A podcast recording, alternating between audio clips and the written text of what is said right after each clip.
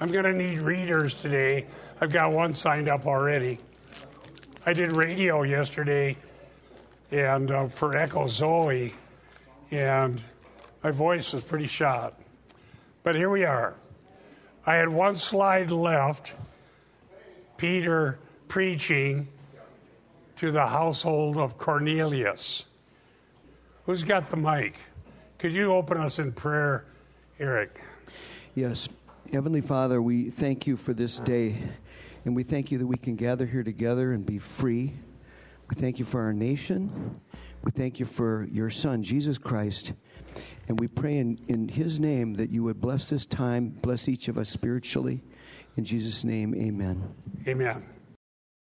So, I've mentioned before, it's amazing how big a chunk of Acts is devoted to the Peter and Cornelius episode. Because it goes on into chapter 11, which we'll get to. And that tells us something. Luke is a brilliant writer. He knows Greek very, very well. And he does everything with a purpose, as you probably know if you've been listening to me to preach Luke Acts over the last 10 years. And that he devoted this much attention to this episode shows how important it is in the overall story of Luke Acts of God bringing messianic salvation to the Jews and to the Samaritans and to the God now here to the God fearing Gentiles. And this is going to create a problem that's going to have to be solved as we go through Acts. The problem is whether they're really strict Jewish adherents, Jewish Christians in Jerusalem will ever accept Gentiles in the church. Now, in the next chapter, Acts 11, it's going to appear that they do, but then they have to have a conference about it in Acts 15. And if you want to really be shocked, go back, go ahead, I should say, read Acts 21 and see who it was that wanted Paul dead. It was actually Christians. James had to warn Paul that there were believers devoted to Moses and keeping the law who were going to attack Paul. And so he went to extraordinary means in Acts 21. Some people have contacted me and said, well, that proves that all believers have to keep the law. No, Paul went through the rite of purification and this and that so he could go into the temple to prove that he wasn't anti Jewish to these believers who were zealous for the law. James warned him there's going to be problem. And there was. There was a big riot. It just went crazy. And Paul ended up testifying before kings. And so this was a huge issue. And Luke Acts ends before the destruction of, the Jerus- of Jerusalem in 70 AD. But as a matter of fact, that may have been what it took to put an end to all this. Because they couldn't be temple Jews once there was no temple. And so they were just going to gather here and there. Well, they could gather in Christian groups and uh, study teachings of Christ and his apostles. Okay, I'm going to want readers. Look who made it. Through the, if they made it, maybe Jesse can too. Luann, can you? Jessica can't make it. She's on music. How are you at singing? okay. So much for that idea. We'll find we'll find somebody. All right. So when I when I realized this, I remember back in seminary, I did some study on this, and when I realized what was going on, it's really shocking. I don't think most Christians realized how violently the, some of the supposed Christians reacted against Paul. And he went to extraordinary measures, trying to calm it down. Couldn't do it. So, this is the last slide here, and we didn't get to last time. Acts 10 43. I'll go ahead and read that one. Of him, all the prophets bear witness that through his name, everyone who believes in him receives forgiveness of sins. Forgiveness is thematic in Luke Acts. And this key idea was emphasized in Luke 4:18. I'm going to have Eric, the young Eric, read some verses. Luke 4:18. I mean, my voice is actually doing better. Yesterday afternoon, after I did radio, I had almost no voice. But if I don't want that to keep happening, I'm going to have readers. Who volunteers to read Luke 24 47? Okay, Mike. Acts 2.38. Actually, Mike, you do 24.47. Eric, after you do Luke 4.18, I'll have you Acts, do Acts 2.38. And then Mike, after you do 24.47 of Luke, I want you to do Acts 26.18. Okay, Luke 4.18. It's not on. It's not on. The Spirit of the Lord is upon me because he has anointed me to proclaim the good news to the poor. He has sent me to proclaim liberty to the captives and recovery of sight to the blind, to set at liberty those who are oppressed. Right. Release to captives. The word release is from the Greek word aphesis, and release can also be translated forgiveness. So the reason we were captives is that we were living under God's wrath against our own sin. We were in bondage to sin.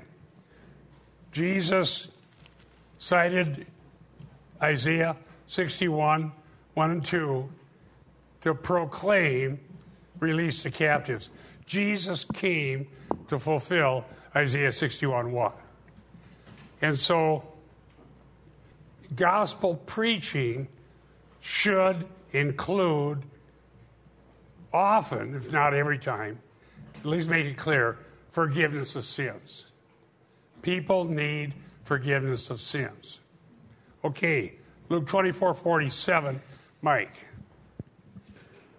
Luke 24 47, in that repentance for forgiveness of sins would be proclaimed in his name to all the nations, beginning from Jerusalem. Repentance for forgiveness of sins. Key theme. And what are we supposed to do? Proclaim. Proclaim to all to, nations. To preach repentance for forgiveness of sins. I remember when I wrote a book about the seeker movement and was debating that idea that's one thing that the seeker pastors refused to do. They would not preach repentance for forgiveness of sins, claiming that if we preach that, well, that would be works and it would turn people off. So rather than preaching repentance for forgiveness of sins, they preached your best life now, how to be happy, how to find fulfillment. Yes, Brother Eric. Um, just, you know, it, to me, this is a great example where the Greek, you've got that word, I, and I can't pronounce it, but there's forgiveness and release. Yes. And, and uh, we've run into people who talk to us about how they're just enslaved by sin. They don't use that term, but they won't become Christians. They won't abide in Christ because they believe that they have a particular sin that they cannot get away from.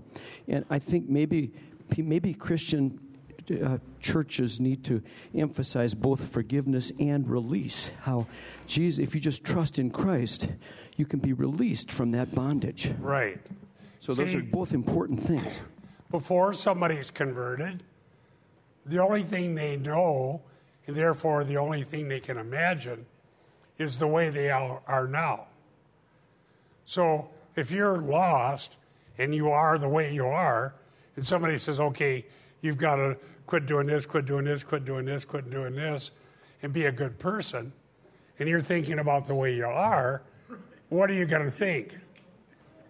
I'm not cut out to be a Christian. Won't you think that? But I'll let you guys answer it, or ladies and guys. What actually happens, though, when you're converted? Who can answer that? Maybe Eric, if you want to address that. Well, I might be getting, I might not get all of the applications here, but what we tell people is just trust Jesus Christ, trust Him, and you will be released from that bondage. Of course, you're forgiven, you're released, and I see Eric the younger here has a comment too. So okay, Eric the younger. All right, I was uh, looking at the word repent. I was thinking throughout the Bible, you know, Isaiah says if uh, you know if you, if we have knowledge of Him, uh, or you know, then we'll have he'll, he'll justify many. And I was thinking of the New Testament. Often it says just believe and you're saved. And then I was reading through here and it says in Mark like repent and believe the gospel. And I, scrolled my little mouse here over the word repent and it, one of the uh, meanings of the word it says is to change one's mind or purpose. Yes. And that helped me because I was thinking, how can we, you know, first come to God and drop all our sins? If that's because that's the idea I had of repentance is, I, you know, I got to stop sinning.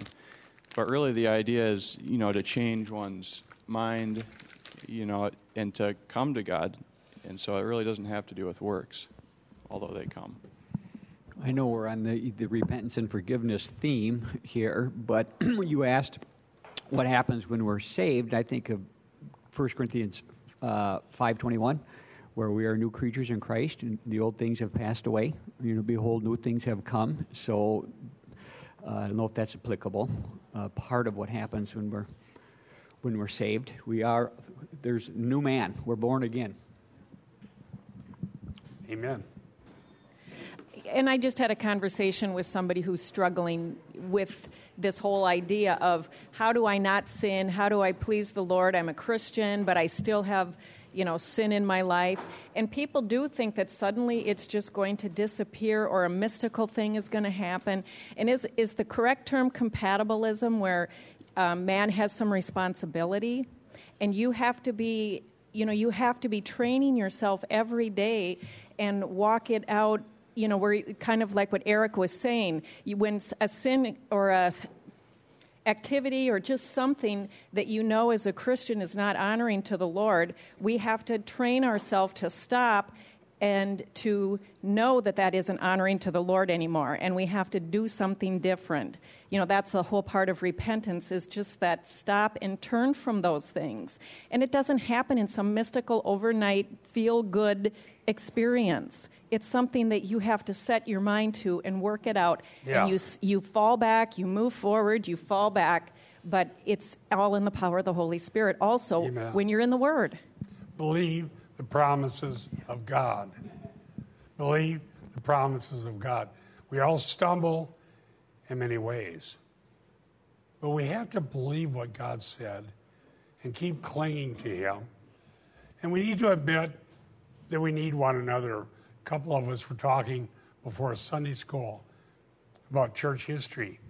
And there were some people who thought that other Christians were the problem, so they scampered out this was a couple thousand years ago, scampered out into caves and tried to be holy all by themselves.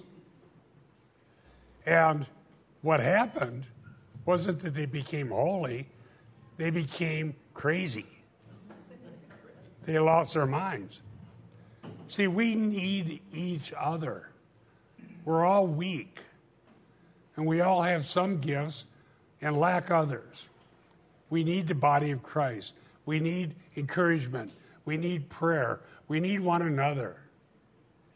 And we need to be able to be honest about our own needs and believe that the body that God put us in is going to love us and care for us and help us so that we can grow in the grace and knowledge of God. We need one another so badly.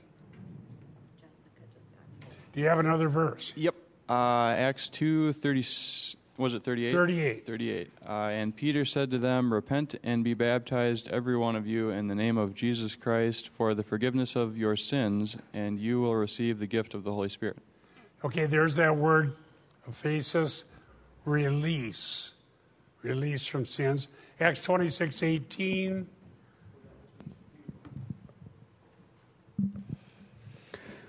I have a handwritten note in the margin here, key verse in Luke Acts narrative. Uh, to open their eyes so that they may turn from darkness to light and from the dominion of Satan to God, that they may receive forgiveness of sins and inheritance among those who have been sanctified by faith in me. I love that verse. That is so key.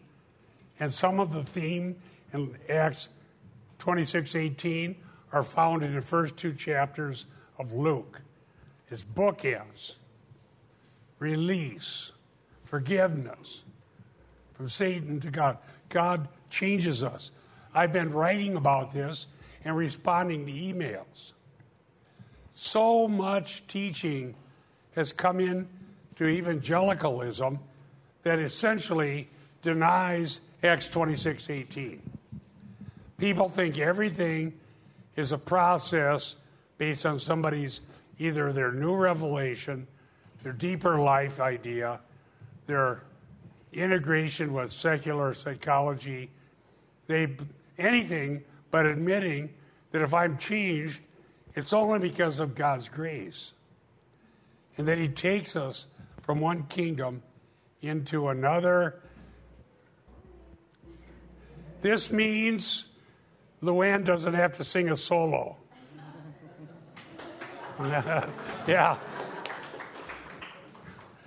We were conscripting people. Let me read Exodus 34 7. Who keeps loving kindness for thousands, who forgives iniquity, transgression, and sin, and yet he will by no means leave the guilty unpunished, visiting the iniquity of the fathers on the children, on the grandchildren, to the third and fourth generations. Uh, we have a video about that when I preached through the Ten Commandments. And just in case you haven't seen it or heard it, what I show is that this third and fourth generation is not a propagation of sin, but a limitation on punishment. It's actually a limitation. I have an article about it. I know we have a video about it. So God is limiting punishment, but people think, oh, it's so bad, and they think they're under a generational curse, even as a Christian. But that's not true. Micah 7:18. Who is a God like you, who pardons iniquity and passes over the rebellious act of the remnant of his possession? Question mark. He does not retain his anger forever because he delights in unchanging love. These teachings about Christians being cursed and needing a revelator to find out what caused their curse, to go back into their past, to come up with an utterance, to break curses. Uh, boy, that, that kind of teaching's out there everywhere. I get emails from people from all over the world about that.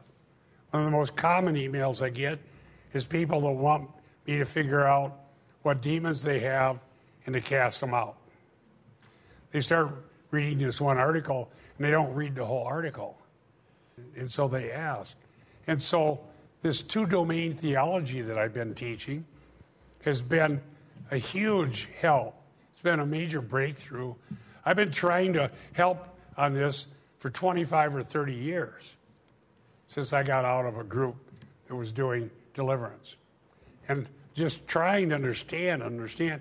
And then it came to me teaching through First John. There's two domains. And what you need is not to learn how to interact with the spirits or how to break curses. You need to get out of the domain of curses, spirits, demons, and all problems and into the domain of Christ. And once you're in that domain, it doesn't mean there's no such thing as sin or that Satan can't even have any way to try to get us to believe lies, but that we're in the domain of Christ, we go to Him. We go right to Christ. We don't go to a, a, man or woman of God who's good at getting revelations to tell us what spirit to rebuke. The people that do it that way are endless, endless, endless. I just got one the other day, somebody from India or somewhere read my article, say that that got linked. Somehow I wrote an article about what was going on when I was in this Christian community and we were casting out demons. And I started with a story of this woman who went screaming. She just, the devil took her over. She went crazy, screaming, running, ah, right at me. I just there, in the name of Jesus. And boom, she fell in a pile right in front of me. So I wrote that article and then started talking about what the issues were. Well, so then they don't read anymore in that story. So I get an email. They just read that and say, okay, that guy can help me. And so somebody the other day asked about it again. And I thought, you know, I'm going to think back about what happened. And do you know what happened? Well, she said something I, I wouldn't want to take seriously. Well, she said the next day, Satan's afraid of you. She had come from another state to get help. She had that experience. The next day, she seemed fine. And she told me, Satan's afraid of me. So I'm thinking, oh, look at how great I am, which is a bad idea. So I saw it as a temptation. But you know what? I don't think we ever heard from her again. I think she really did get saved and changed. We never heard from her again. It wasn't one of these things where every two weeks you need more ministry. That was it. She was changed, as far as I know. So I emailed back this lady from India and I said, Well, you know, I never heard from her. I think God saved her.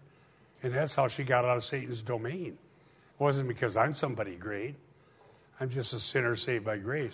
So I hadn't even thought of that until recently. So I'm hearing from people all over the world. And the two domains make so much sense. Get out of that domain. There's two different eternal destinies one for Satan's followers, and another one for Christ's. Emergent is saying it all emerges into one big pot of porridge, and there is no two destinies, but only one. There's no judgment and so on. But that's not true. And so that big lie keeps people in Satan's domain. So it's amazing.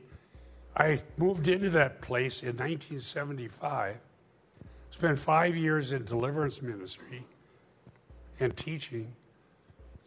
The thing kind of fell apart, got out of it in 1980. So from 1980 till 2017, I'm still learning what was going on. And looking back now, it's so clear. But if it's so clear, why did it take me 30 years to? I'm a slow learner. But I don't know hardly anybody understood First John in regard to two domain theology. Because in one case, it says if we say no, we have no sin, that's not right. That's a lie. But in the other case, it says if we don't have sin, because they're forgiven. We got out of that realm into the realm of Christ. So the forgiveness of sins is release, not merely for some individual sin, although that's true. There's a release of the entire person who's taken from one domain and put into another. And in this new domain, called the kingdom of God, every single Christian is forgiven and always, without end, has direct access to God and the throne of grace. And He ever lives to make intercession for us. And we don't need a deliverance counselor to identify demons. We go to God in Christ. And if we are attacked, I've been quoting to all of these emails what Paul did in 2 Corinthians 12. He went to Christ. He had an angelos messenger of Satan, an angel of Satan, giving him a thorn in the flesh. So what did he do? Break the curse? Rebuke the devil? No, he went to God. So why do I have this? Well, this is for your own good. You've had you're going to get too full of yourself. Just trust me. So he said, okay. He went on preaching the gospel, thorn in the flesh or not. Yes. Okay, let's talk about the big picture. I don't mind spending the whole day on this verse. I want to talk about the big picture. It's a miracle I have a voice. Yesterday afternoon, you would never believe I could teach this class. I had no voice to speak up. Um, release is a big, strong word. Release. That's Luke 4.18 is thematic for Luke Acts. Okay? Luke 24.47, thematic. Acts 2.38, thematic. Acts 26.18, thematic. These are the key passages in Luke Acts, two volume work by one author. Release does mean forgiveness. Yes. And so if you have a certain besetting sin and you go to God and repent and ask for forgiveness, He forgives. He does forgive us. But in the big scheme of things, it's even more. The woman in Luke 7, I keep talking about, thematic. What's this all about? Who's this woman in Luke 7? Remember, Jesus goes to a religious banquet and he's there, and the host, who's the hotshot, looking down his nose at Jesus. He doesn't do the things that their culture would say you do when you bring in a, a rabbi like Jesus. He doesn't do the customary greeting, the kiss, the washing of the feet, all of that, nothing. Because he doesn't really like Jesus, but he had him over. Here's a woman that Jesus had seen before who was immoral prostitute from the street. She comes into this thing, and the host says, What? What? Who is this wicked, cursed, horrid woman in my house at my banquet? What is this? And then, to make it worse, she starts weeping on Jesus' feet and wiping the tears with her hair. And she's carrying on. And the host, this is no prophet.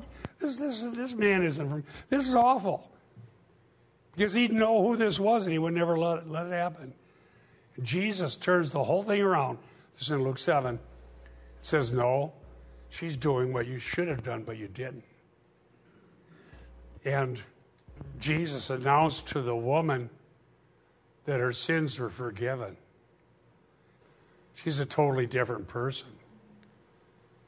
Oh, yes. It's so beautiful.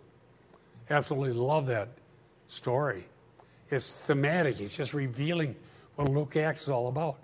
The worst sinner, the most horrible failure who's fallen into every kind of bad thing that has no hope in this world can repent and come to Jesus and be released. Not just from a sin, but removed from the very domain of the ultimate sinner, Satan, the first sinner, and his rebellious angels, and all of these demons, removed out of that whole realm and brought in to the spiritual kingdom of God, which later will be literal, and be directly under Christ.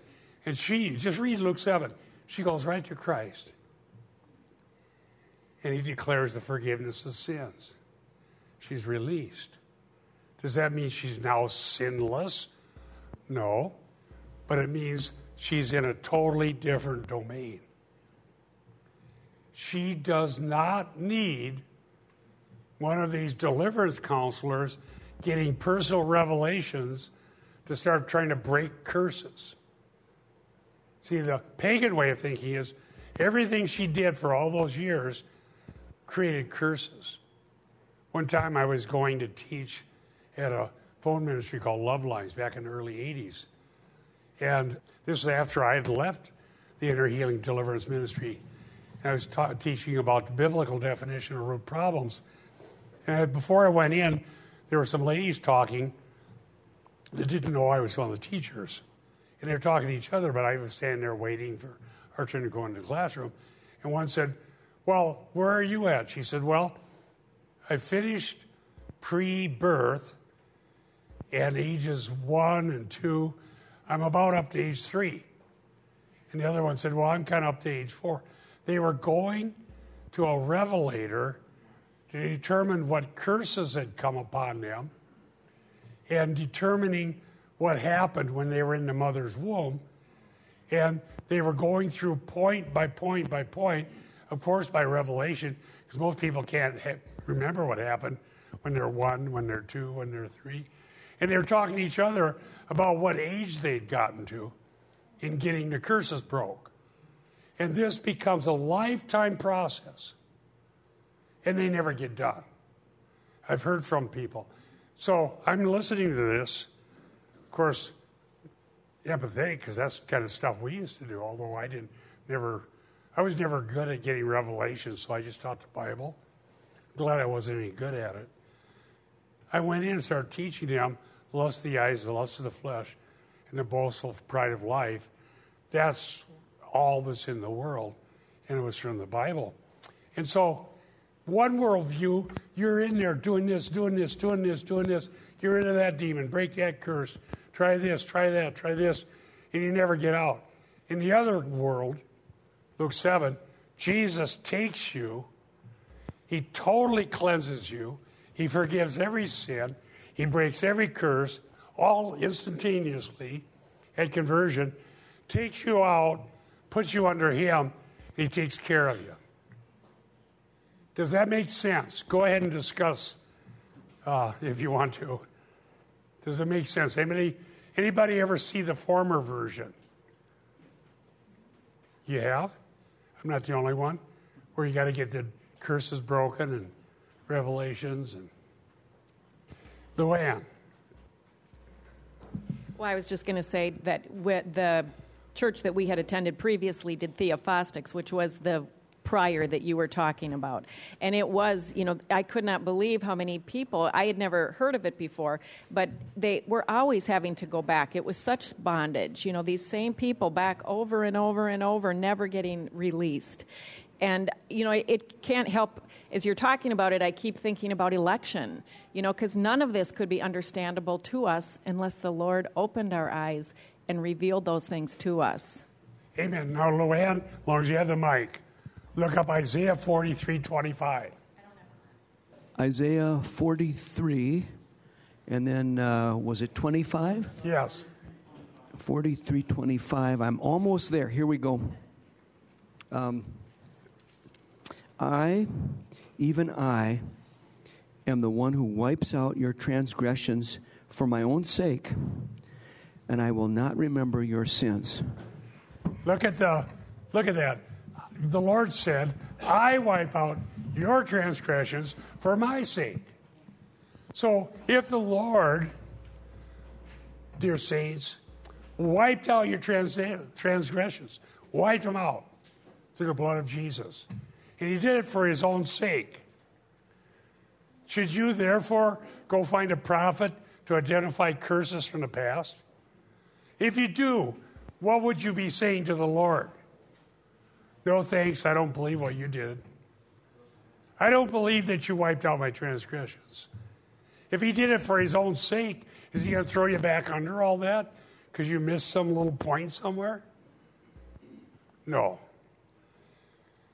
Why is it such a battle to get Christians to believe what I'm saying right now?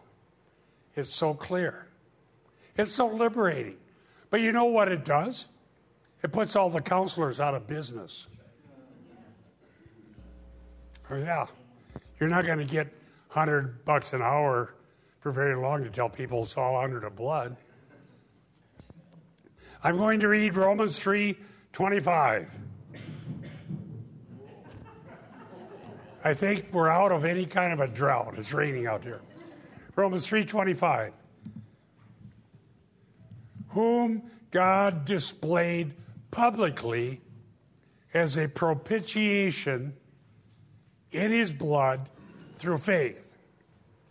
This was to demonstrate his righteousness because in the forbearance of God, he passed over the sins previously committed. Anybody else want to say anything or over here? Something. I, I was thinking, you know, about all the verses about Jesus saying, you know, in his Lord's Prayer, you know, ask for forgiveness, and then other verses where it says confess and uh, he's faithful and just to forgive us our sins.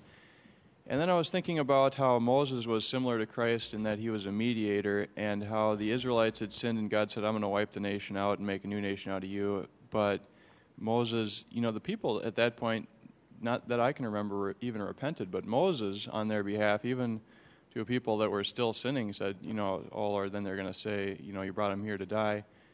And so it was really not the people that saved themselves in any way, but it was still Moses, and Jesus is like Moses. Well, Moses announced it, Jesus brought it.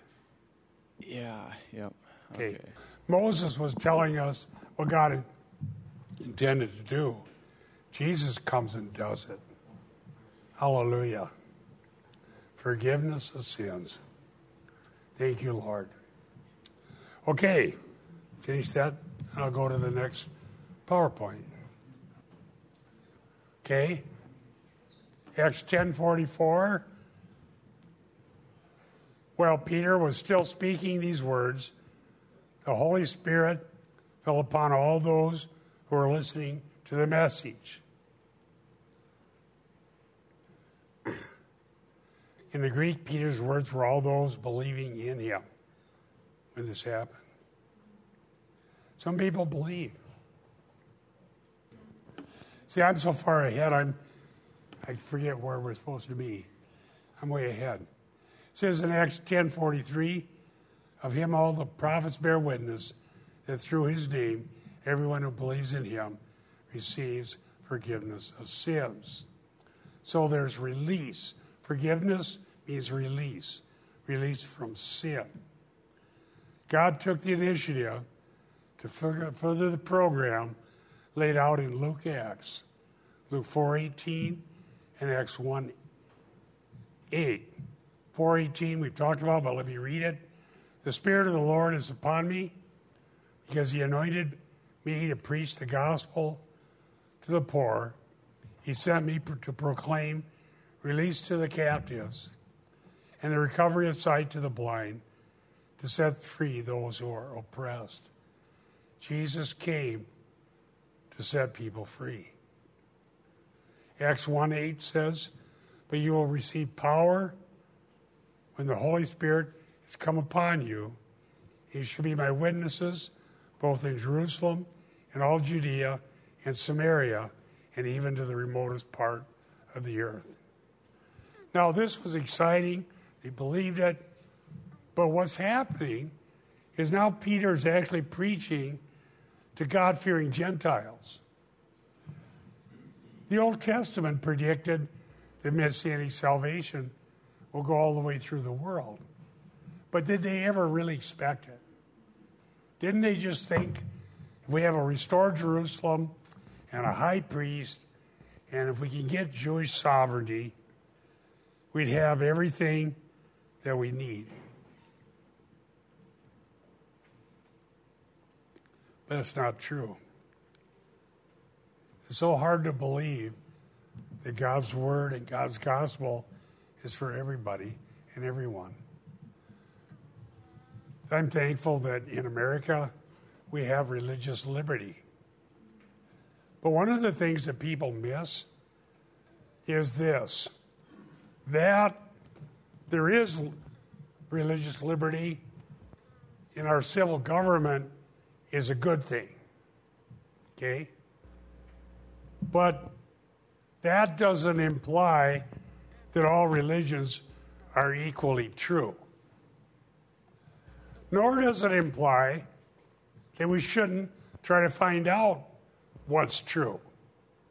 So I can agree in the civil government that people should have a right to freedom of religion as basis of a country. Does that make sense?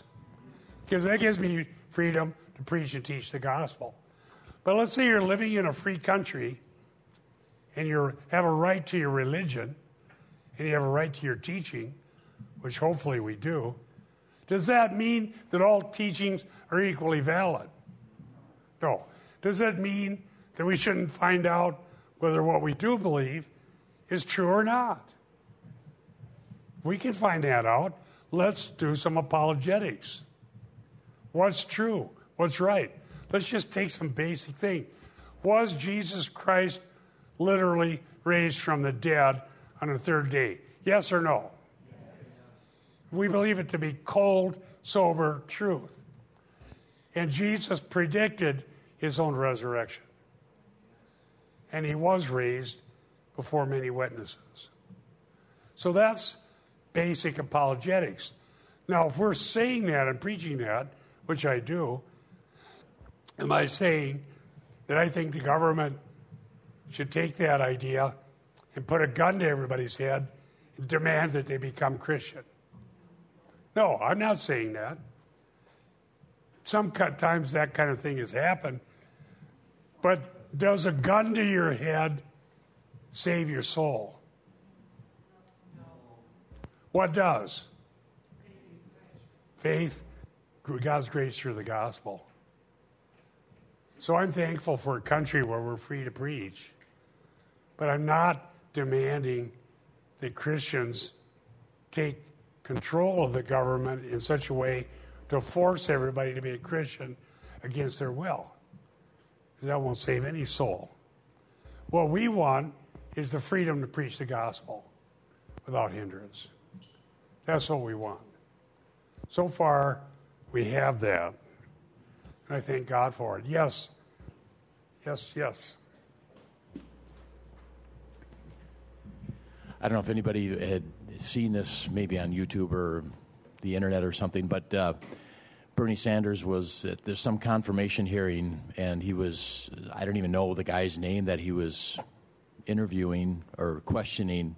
This guy was a Christian, and he'd written something back a few years ago or something for Wheaton College or something, and uh, he condemned, you know, some condemnation of the Islamic faith and stuff like that. And, and Bernie Sanders was just pestering this guy with questions and saying, you know, do you mean to believe that, you know, that that this that you condemn the Muslim faith and and he was he was trying to he was being as nice as he could this guy this Christian guy and he was was proclaiming that you know his his faith determined you know said that that Christ was the way to heaven and Bernie Sanders was just you guys got to go take a look I at that saw one. that on the That's- news. that was that is to me is what's happening in this country is that you know there's freedom of religion but if you're a christian i mean a true christian you know you're not welcome here you're We not welcome. Yeah, we want nothing but pagans. yeah it was uh I saw that. very revealing The guy was good, yeah he but they were trying to say we believe in freedom and religion in America, but if you're a born again Christian, you're not allowed to serve in government. right and we're all condemned without forgiveness of sins and that's what what you're talking about today Yes. So that's a threat to our religious liberty. Anybody else on that point? I saw that one day. I saw that. Go ahead. I didn't see that one, but uh, yesterday I went to a, uh, it was a speaking event at the state capitol put on by a group called Act for America, and they were speaking and educating people about Sharia, which is Muslim law. And Sharia, which I'm familiar with, denies all freedom of religion, and people don't want to come out and say that. And but we could not go in to the state capitol because our way was blocked by a bunch of people that had signs that said peace and love and tolerance, okay? And they were willing to beat up anyone that tried to go in. And there were about 30 police officers and i went up and i said i must be in the wrong place. I'm trying to go to a seminar. And they said well because of these peace and love advocates and your safety we want you to go a block away walk into this other building and then you take you get down to the sub basement and then you go through a tunnel then you go up to the parking ramp. You go up to the second level of the parking ramp or the first level, and then you go through another corridor, and then you can get in to the state capitol and attend your event. Okay? Now, at that event, there were people from the peace and love and uh, tolerance group taking our pictures with their cell phones so that then they can put that out on the internet, okay? And then at the end of the event, the police said to us, We want all of you to gather here in a circle and huddle together because there has been a security incident out in front. The people with their peace and love and tolerance signs apparently roughed up some, some of the seminar attendees who wanted to come and learn about Sharia law, about female genital mutilation and how this is incompatible with American law. And so we had to then be escorted in small groups through the tunnels, over to the next building, through the parking ramp, okay? And then as I walked out to go to my car, there were people that would, that I don't know. I mean, I just avoided them, okay? So this is the level of dialogue we have some, sometimes here. We need to have courage to stand up for yes. truth and, and, to, and, for, and we believe in tolerance. We believe in the freedom of an individual conscience as Christians, and, and that needs to be uh, preached. Well, Diane recorded the news, and two ladies from our church were in the front row on this hearing about Sharia law. Two ladies from here got in, yes. So God bless them. Well, and I was just going to add with that too. It's just, you know, the churches are so inadequately preparing people. I mean, you know, the discernment is nil. And I think of um, a family member who, an organization called Tapestry, wanted to have an imam come into their church and talk to the ladies about it and then you know and she was trying to speak to the women about you know what's wrong with that. She goes back to her own church and here they had a guest come in and was kind of doing the same. Just you know we need to just kumbaya and work together. And none of them or i shouldn't even say that because i don't know that but you know the discernment is so minimal that they don't even understand uh, islam or their own religion enough to be having these kind of dialogues. Amen. Well we need to be bold in the gospel. Acts 10:45. All the circumcised believers who came with Peter were amazed because the gift of the Holy Spirit had been poured out on the Gentiles also.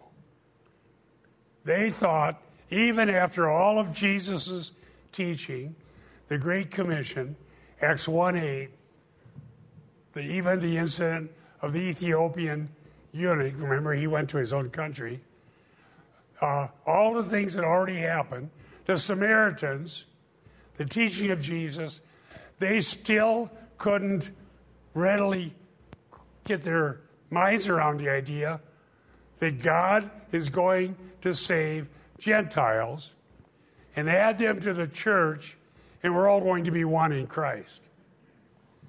They have a hard time getting that. They're amazed. Amazed is existemi, and it's a common reaction in Luke Acts to the mighty deeds of God. Yes.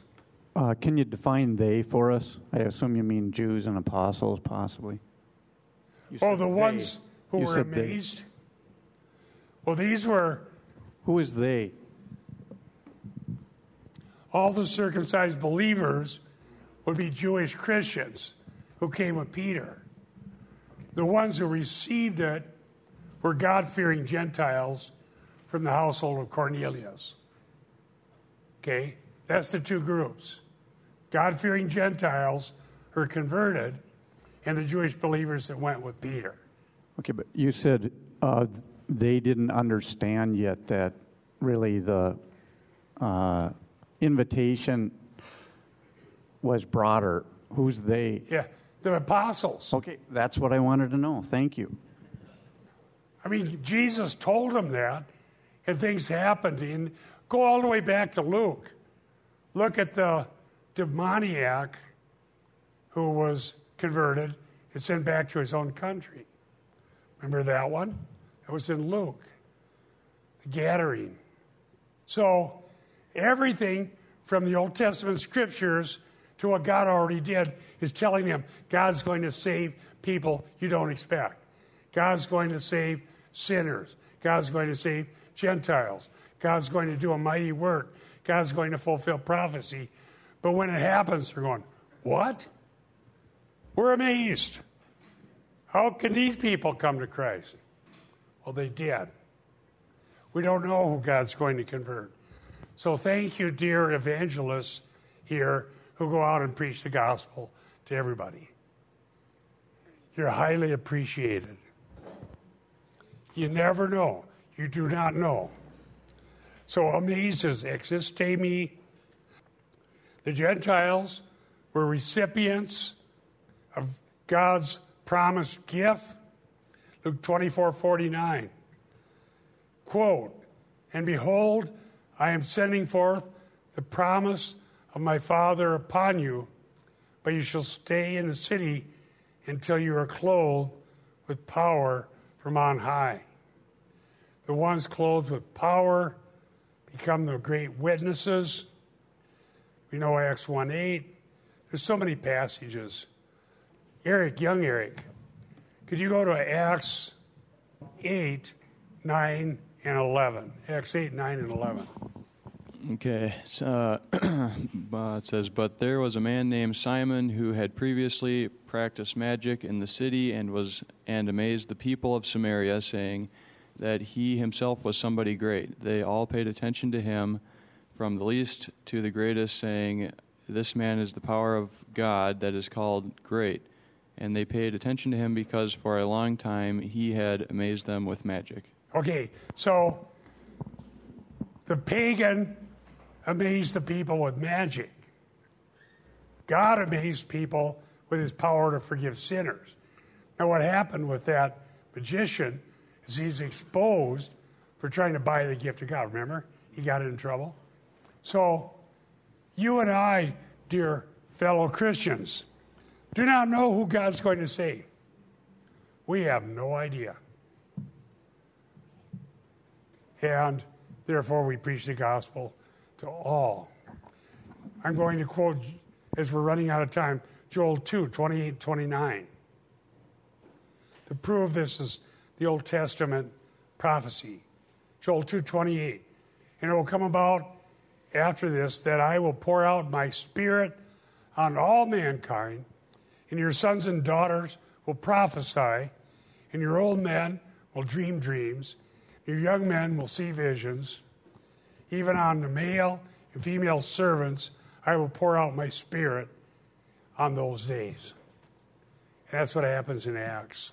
Some people call this the Gentile Pentecost. The Gentile Pentecost. Dr. Polhill says this, as we're just about out of time here. Always the demonstration of the Spirit serves a single purpose to show that the advance in witness comes directly from God is totally due to divine leading. This was especially important in this instance. Peter had already shown his own hesitancy to reach out to Gentiles. More conservative elements in Jerusalem would be even more reluctant. Only an undeniable demonstration of divine power could overrule all objections. And God provided precisely that in Cornelius' house. This was how God convinced the apostles of Jesus Christ to believe that God would save Gentiles. And, uh, I was going to say there's one other verse. Hopefully, I didn't lose it here. Oh, yeah. It's uh, right at Simon. It says, Even Simon himself believed after being baptized. Oh, no. I was trying to find the one where he's amazed. Oh, and seeing the signs and great miracles performed, he was amazed. And I was just thinking about how Isaiah said, You know, you've been my witnesses. You know, who, who like me can predict the future? You make your case. You know, bring it before me. It's, Yeah. you know, God versus the other gods. He shows himself. Yes. So God demonstrates that anybody can be saved if they believe. Must be true because you and I are here. Anybody here have so much going for them that God was forced to accept you?